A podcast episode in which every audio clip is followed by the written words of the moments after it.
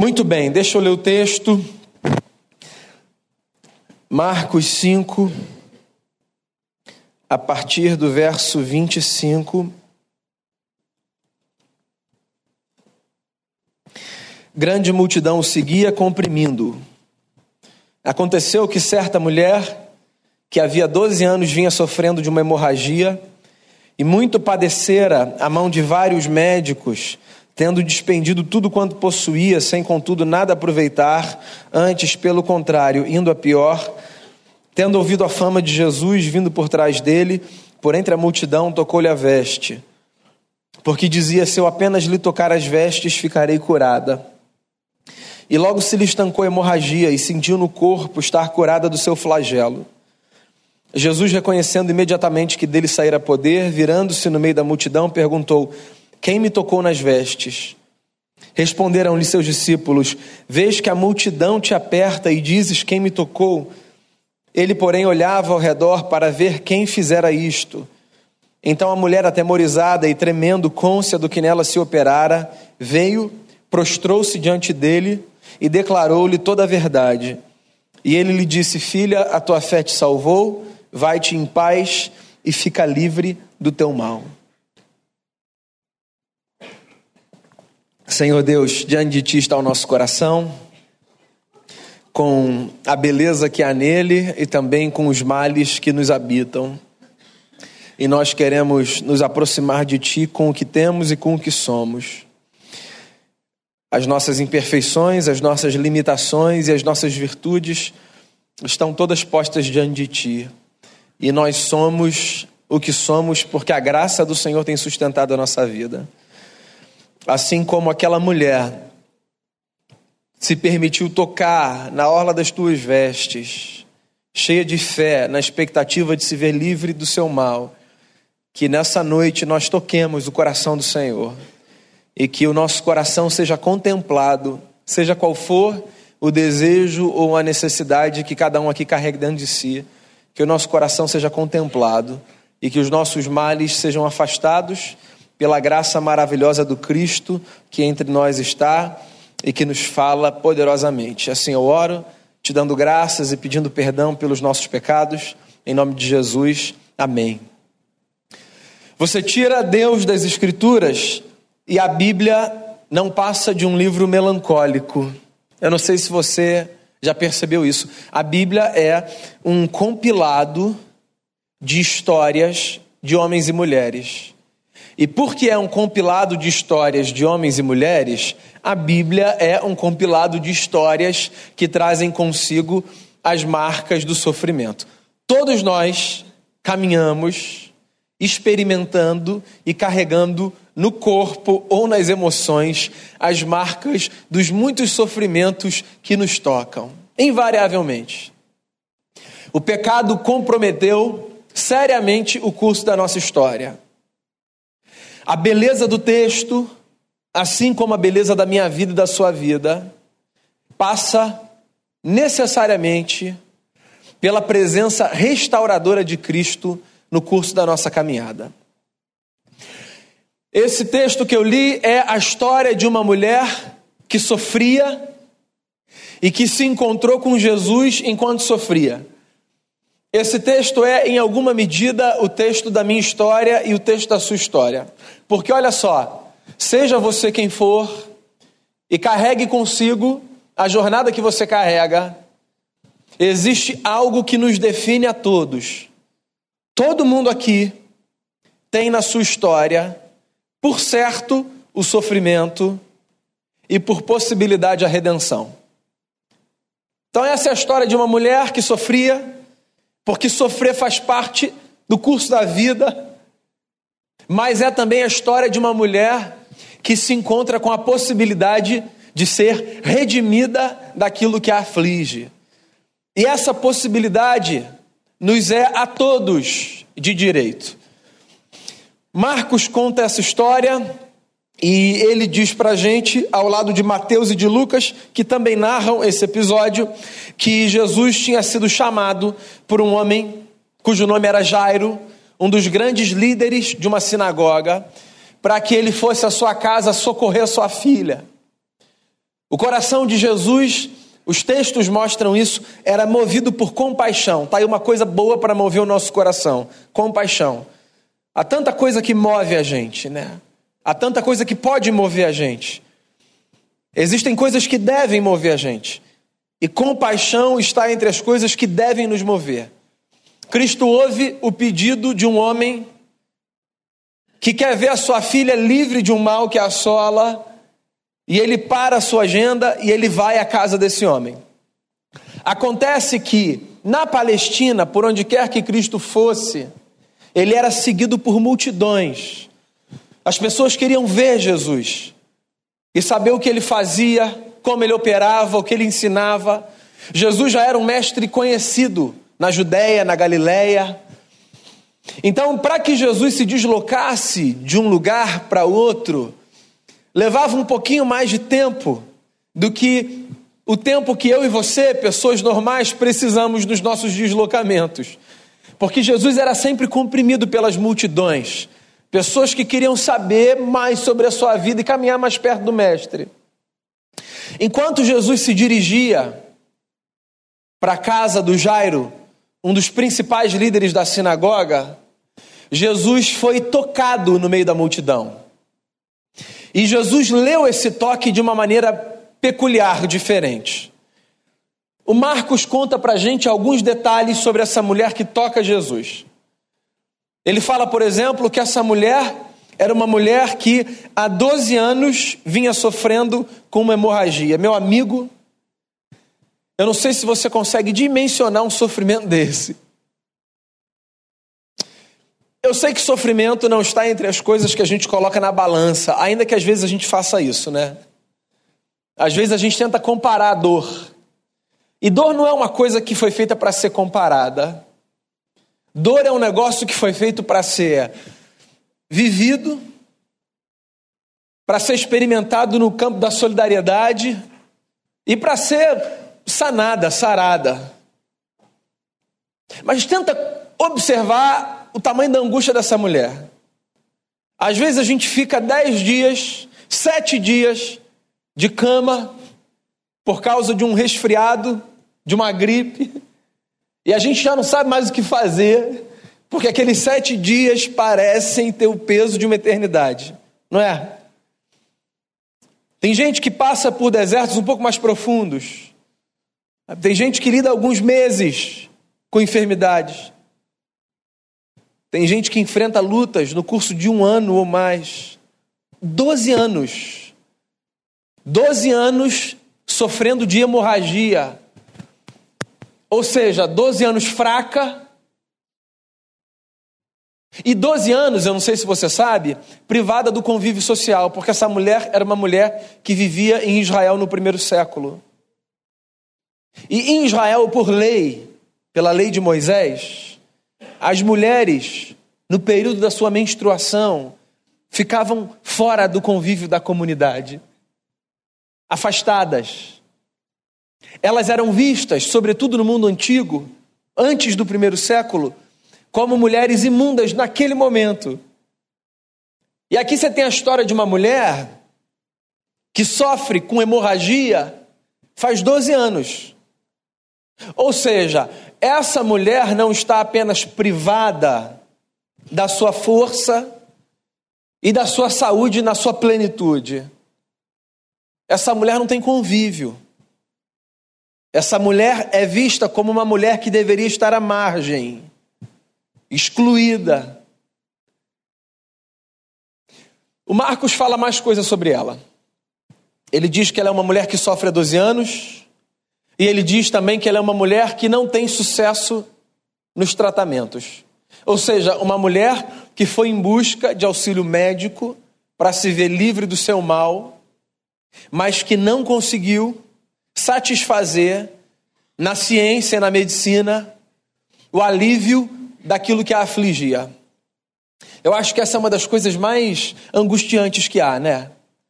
Quando, por exemplo, você sofre de alguma coisa, ou quando alguém que você ama sofre de um mal, e aí você vai em busca de tratamento, e você tem a constatação de que não há tratamento capaz de eliminar aquele mal.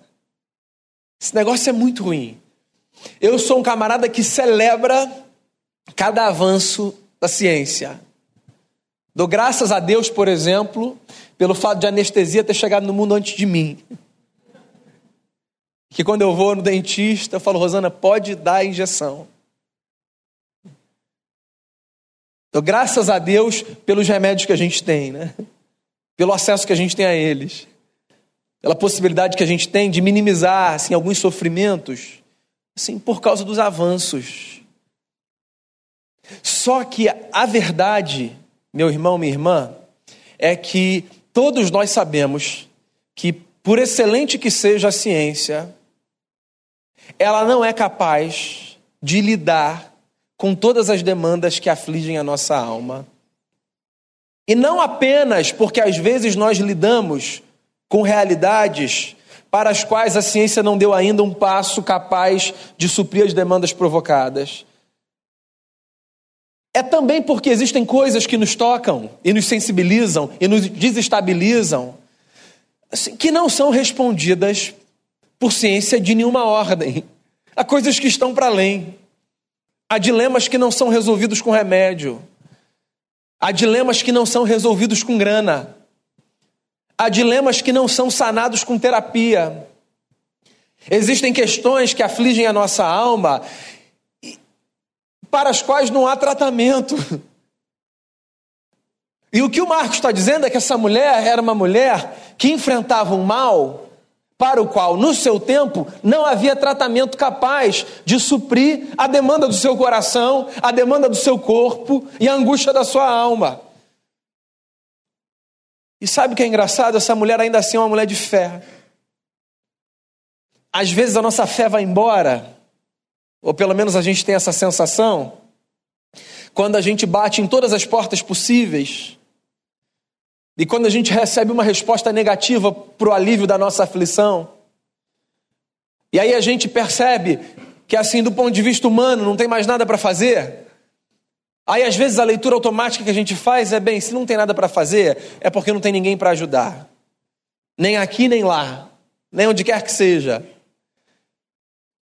A gente não precisa ser gente menor do que os outros para passar por esses dilemas de crises de fé. Mesmo o sujeito que você toma como o camarada mais espiritual que você conhece, mesmo a mulher que para você é um exemplo de fé e de força, todo mundo passa por abalo na vida. Todo mundo. Porque a vida, maravilhosa que seja, muitas vezes é muito dura e sacode a gente. E você sabe que tem uma coisa boa, né? O bom é que, como a vida nos pega em momentos diferentes, nós não estamos todos na mesma página. Na hora que eu estou muito fraco, a força de alguém me levanta. E na hora que outro está fraco, a minha força levanta esse outro. E nós vamos nos ajudando mutuamente, um fortalecendo o outro com a nossa fé. Às vezes sem ter ciência disso. Olha só que coisa bacana. Às vezes você nem sabe como a sua demonstração de fé é capaz de reerguer alguém que está mais fraco do que você no curso da sua história. E olha só, não é nem gente com quem você conversou, não. Às vezes tem gente que sabe assim, de como você está vivendo, o que você está passando.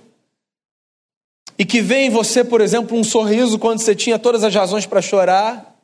E que faz daquela experiência a experiência suficiente para ter a sua fé aumentada. Nós nos abençoamos mutuamente, mesmo quando nós não temos consciência disso. E está aqui uma mulher com quem eu nunca me encontrei, cujo nome eu não sei, de quem eu estou distante dois milênios, mas que me abençoa profundamente. Porque uma mulher que sofre de hemorragia há 12 anos, que tenta correr atrás da ciência, e mais, Marcos diz isso, que perde toda a sua grana tentando mudar a sua sorte e mantém a fé. Assim, essa mulher é uma mulher de quem eu quero me lembrar sempre, na hora das minhas angústias. O Marcos fala isso, né? ela perde todo o seu dinheiro. Dinheiro é uma coisa muito louca, né? A gente trabalha, a gente junta, A gente se programa e às vezes, assim, no curso de alguns meses, a gente vê tudo indo embora. É por isso que Jesus ataca de maneira tão veemente essa história de nós colocarmos o dinheiro como a pedra fundamental sobre a qual nós construímos a nossa história. Sim, porque é uma pedra muito volúvel. Dinheiro é bom? É, dinheiro é uma bênção divina. Nós precisamos dele para construirmos parte da nossa história. Mas fazer do dinheiro a pedra fundamental sobre a qual nós construímos a nossa história é um temor, uma tragédia. Porque olha só, ele é capaz de ir embora assim, ó. Ela ficou doente, ela tinha grana, ela começou a buscar tratamento. E quando menos ela esperava, ela tinha perdido tudo. Existem coisas que são mais importantes para a gente correr atrás do que a grana atrás da qual a gente corre todos os dias quando a gente vai trabalhar. Tem coisa que é mais importante para a gente investir. Não que isso não seja importante. Tenha condição de fazer para si e para os seus o seu melhor. Mas existem outras coisas que merecem a nossa atenção. Porque quem constrói a sua vida, tendo o dinheiro como pedra fundamental, é capaz de ver o seu castelo se revelar castelo construído sobre areia movediça. Quando às vezes as circunstâncias, eu espero que elas não nos venham, mas às vezes elas vêm. Quando às vezes as circunstâncias se revelam desfavoráveis a nós. Eu vou repetir, eu não sei qual é o nome dessa mulher. Eu nunca me encontrei com ela. Mas essa mulher é uma inspiração. Porque ela não tem saúde, ela não tem dinheiro, ela não tem acesso ao povo, porque ela está privada do convívio, mas ela tem um negócio chamado fé. E olha só, se existe um elemento sobre o qual você deve construir a sua vida, esse elemento é a fé. A fé não é um adereço no curso da nossa existência. A fé não é um item secundário. A fé precisa ser a plataforma sobre a qual a gente constrói a nossa vida. Porque no fim do dia é ela que sustenta a nossa história. Essa mulher está lá no meio da multidão e já está fazendo o que não devia, porque ela devia estar tá afastada da comunidade. Mas eu imagino que uma mulher que sofre há 12 anos, que já tentou médico de toda sorte e que já perdeu todo o seu dinheiro, deve pensar assim: bem, eu não tenho mais nada a perder. Então eu vou lá para o meio dessa multidão, eu ouvi que Jesus vai passar, e eu vou fazer o possível para chegar perto dele. E ela consegue chegar perto de Jesus. Eu não sei se tão perto, porque essa mulher não é identificada pelos discípulos de Jesus. Jesus era uma figura pública, ele tinha muita consciência de quem ele era. Os discípulos, eu tenho lá minhas dúvidas. Às vezes eu leio os evangelhos, eu tenho a impressão de que os discípulos eram aqueles camaradas que ficavam assim: não, não, não, chega um pouquinho para lá, deixa ele passar. Porque eles travavam criança, eles travavam mulher. E aí, essa mulher de fé, mas sem grana e sem saúde, ela consegue dar uma manobra e ela consegue tocar assim na barra do vestido de Jesus. Daí Jesus para e ele olha para os discípulos. E ele diz assim: Alguém me tocou. Que é, vamos combinar, uma constatação óbvia, né? Tanto que um discípulo diz: Mestre, as multidões apertam a gente. É claro que alguém tocou o Senhor. Não, não, não. Alguém me tocou porque eu sei de mim saiu poder. Sim, Jesus é fascinante, né? Jesus consegue discernir toque. Às vezes eu encontro com pessoas que não são pessoas de prática religiosa e que, quando sofrem, pedem oração. E aí, às vezes, a abordagem é a seguinte: Daniel, eu sei que você é um camarada religioso, você é pastor, né? é, faz uma oração por mim lá, leva o meu nome. Daí eu falo, claro. Meu nome é João, meu CPF é. Não, relaxa, não precisa do CPF. Jesus conhece o nosso toque na individualidade. Jesus conhece, assim, a nossa voz, como um pai é capaz de identificar a voz do seu filho no meio de uma festa cheia de criança, dizendo: Foi o meu. Jesus sabe que é você quando você clama. Jesus sabe que é você quando você toca. Jesus sabe que é você quando você chama. E quando você chama, você não precisa falar, sou eu, pai, Daniel Leite Guanais de Miranda, 023 971. Não. Você só precisa falar, pai.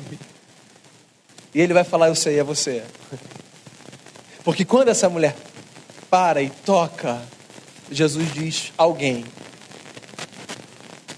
E alguém para Jesus nunca é qualquer um. Alguém para Jesus é alguém com um nome, com uma identidade. Tanto que ele para e ele insiste. Ele diz assim: Não, não, não. Alguém me tocou. Acho que foi a forma de Jesus responder ao toque. Dizendo assim no meio de uma multidão: Eu sei que foi você, pode vir.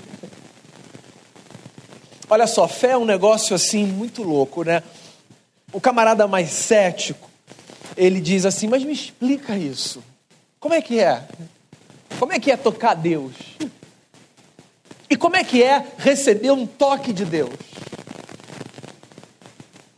Então, eu não sei explicar esse negócio. Mas pensa assim. Eu fico com a sensação de que Deus me toca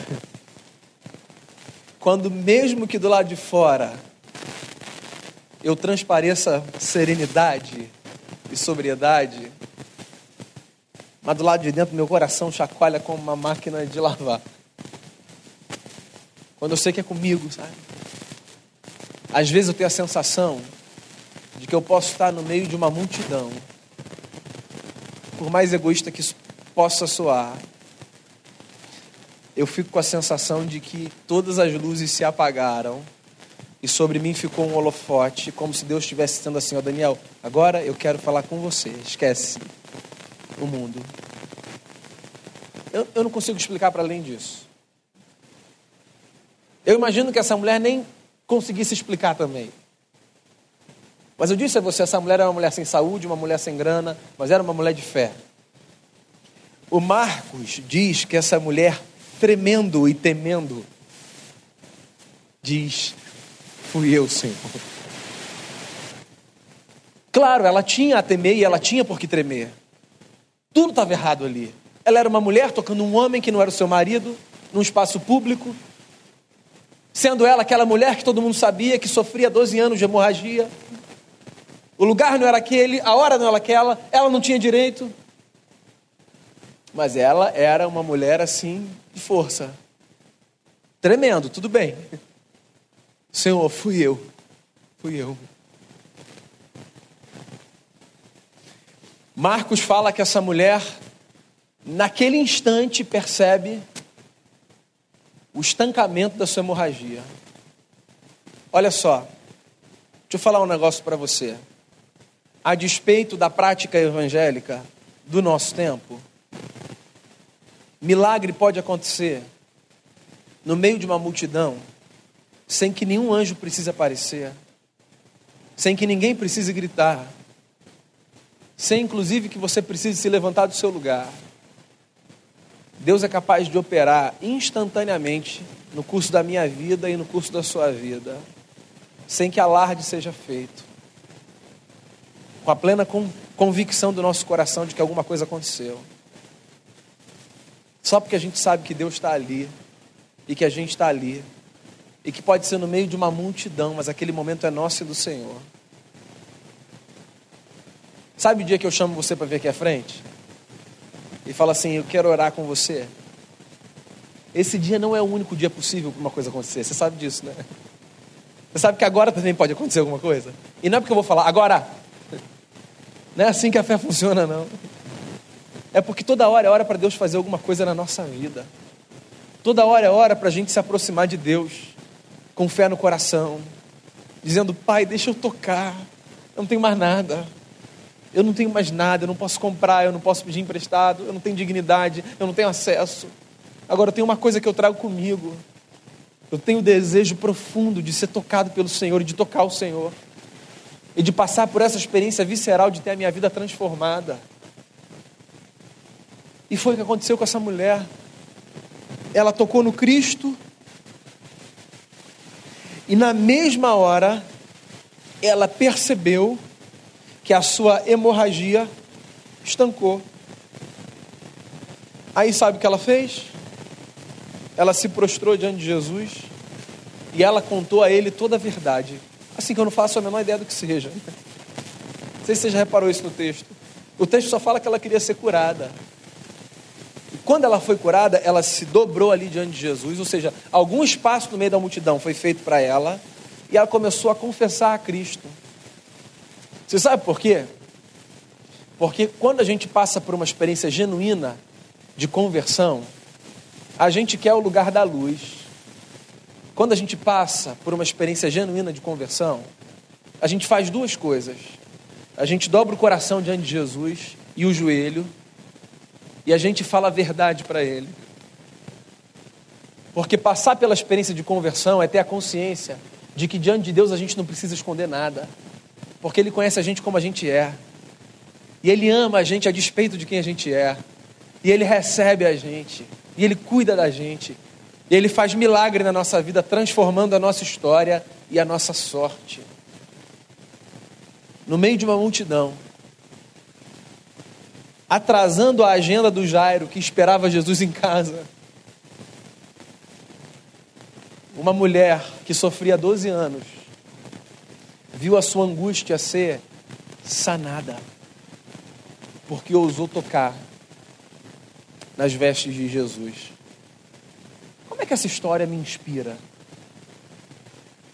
Como é que ela pode servir de inspiração para minha caminhada? Vamos lá. Seja qual for o tempo do seu sofrimento, seja qual for a duração do seu deserto, não perca sua fé. Não perca sua fé. De poucas coisas na vida você vai precisar tanto quanto da sua fé. É a sua fé que faz com que você caminhe e continue a caminhar mesmo quando as coisas não vão bem. Não perca a confiança no Cristo. Olha só, eu não desejo para ninguém, tá? Mas olha só, emprego a gente perde, dinheiro a gente perde, Saúde, às vezes, a gente perde. Gente que a gente ama, a gente perde porque a gente não consegue segurar ninguém para a eternidade, né? E o que faz a gente continuar caminhando no meio das perdas e também no meio dos ganhos, que às vezes nos fazem perder a cabeça, é a nossa fé. Então mantenha no seu coração a fé que te foi dada como um presente dos céus. Vá em busca do que você puder, humanamente falando. No caso dessa mulher, era tratamento para curar a sua doença. Qual é o seu caso? É emprego? É oportunidade? Não tem aquela fé imatura do sujeito que senta e ora e fala: Senhor, abre uma porta. Corra atrás. Faça os seus contatos. Trabalhe com ética. Busque o que você puder buscar dentro dos valores que você tem. A partir da ética que você carrega, que te foi oferecida por Cristo, apresentada no Evangelho. Agora, não se esqueça de que você pode fazer uma caminhada paralela, assim. O seu esforço e a confiança no cuidado de Cristo e na provisão do eterno em relação à minha vida e à sua vida.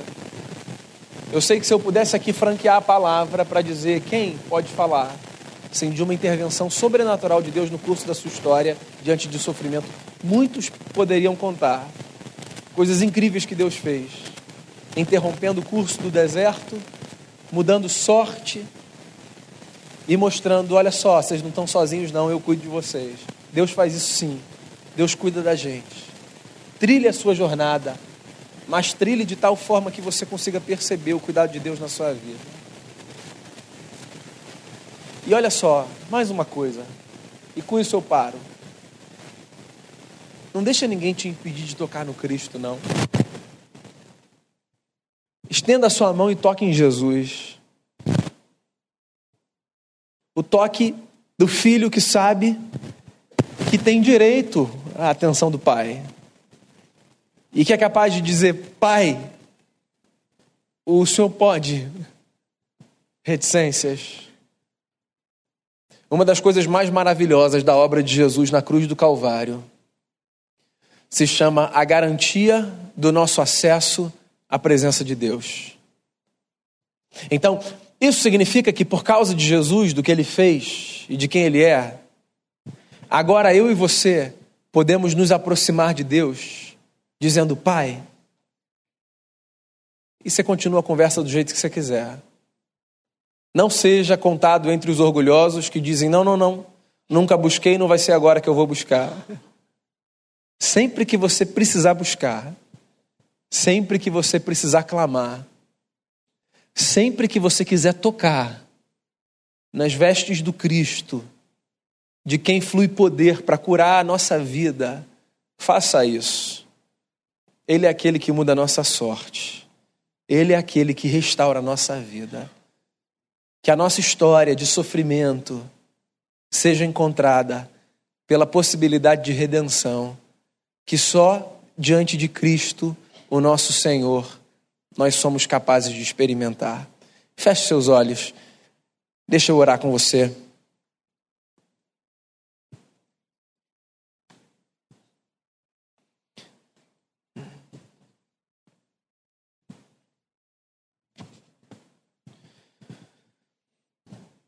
Queria convidar você a orar aí no seu lugar.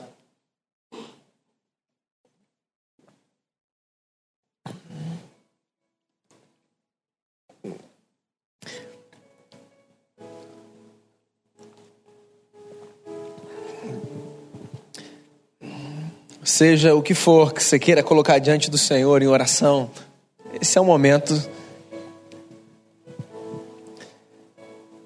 que o seu coração seja um coração de fé inabalável, que mesmo quando as circunstâncias te forem adversas, que haja dentro de você, assim, alguma lembrança da beleza do Evangelho, que a mim e a você diz Sim, nós podemos ter a nossa história tocada pela história de Jesus.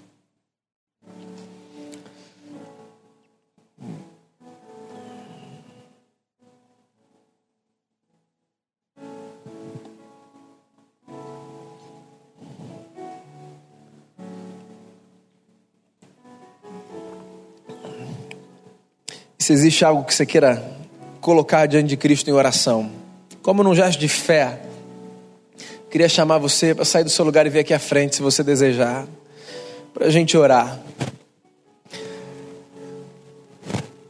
Para a gente colocar diante de Cristo a nossa história. Então você pode sair, você pode vir aqui. Eu vou ter a alegria de orar com você. Como quem toca nas vestes de Jesus.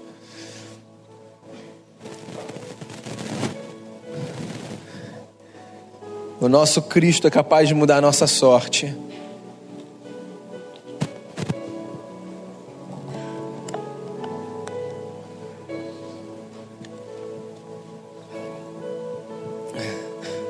Que a alegria da presença de Deus na nossa vida seja mais poderosa do que qualquer dor, de qualquer sofrimento que nos aflige. Você não sofre porque você é menos amado, você sofre porque sofrer faz parte da vida mas você é amado demais, demais. E a mim, a você e a todos nós, existe a possibilidade de tocarmos e de sermos tocados pelo Deus que nos ama e que nos sustenta. Tu és, Senhor, o nosso Deus, o remédio para nossa alma. Nós, no curso da nossa vida, passamos por momentos maravilhosos e por alguns momentos que são terríveis. E nós não queremos nos esquecer do Senhor em nenhum dos dois momentos. O sofrimento é um espaço sagrado, Senhor. Só quem sofre conhece o tamanho da sua dor e conhece a intensidade do desejo que carrega no coração de ver a sua sorte mudada. Às vezes, pela duração do sofrimento, a gente até deixa de pedir, deixa de clamar. Deus, não nos permita perder a fé no meio das circunstâncias da vida, que seja ela o solo sobre o qual a gente caminha, que a nossa confiança permaneça posta no Senhor. Perdoe-nos, Senhor, por sermos gente de fé vacilante. Nós somos essa gente. Eu rogo a Ti que o Senhor nos carregue nos braços e que o Senhor nos fortaleça. Que essa noite nos sirva como uma noite de uma experiência inexplicável, mas verdadeira do toque do Senhor no nosso coração. Toca a gente, Senhor que a nossa oração, que as lágrimas derramadas, que as nossas palavras sejam a nossa forma de tocarmos o Senhor, e que a gente tenha a nítida sensação de que, mesmo no meio de uma multidão, o Senhor parou e disse: Alguém me tocou. Que cada um ouça no coração a voz do Cristo, e que a experiência de transformação, que a experiência de redenção, seja verdadeira na nossa história nessa noite. Que quem chegou aqui, Senhor, com a fé abalada, que quem chegou aqui desanimado seja fortalecido por Ti. Que quem chegou cheio de esperança saia com mais esperança ainda. E que a nossa história seja essa história de celebração de fé, essa história de gente que sabe que pode contar com Jesus que o Senhor continue a cuidar da nossa vida, que o Senhor continue a cuidar da nossa casa, dos nossos queridos, cuide dos nossos queridos que estão acamados, que estão no leito de um hospital, cuide da nossa família. Deus, abra portas de emprego aos que precisam de emprego, restaura a saúde do doente, restaura o relacionamento, Senhor, fragilizado. Seja o que for que represente o desejo do nosso coração de tocarmos as tuas vestes, que o nosso desejo seja contemplado pela graça e pela bondade do Senhor. Assim eu oro colocando a minha vida e a vida de cada pessoa aqui diante de ti, rogando a misericórdia do alto que nos sustenta e que nos transforma, e orando no nome de Cristo, o nosso amado e poderoso Senhor. Amém. Amém. Que Deus te abençoe. Você pode voltar para o seu lugar.